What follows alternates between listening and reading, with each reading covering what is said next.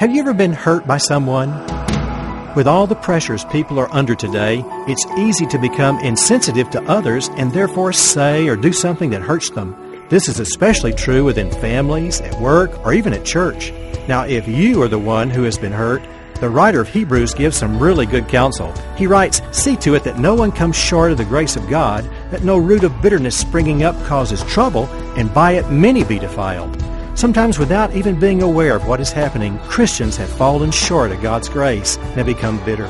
Father, help us realize that we need your grace for every relationship we have.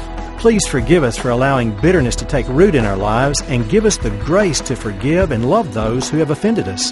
Help us to forgive others, just like you forgive us when we offend you.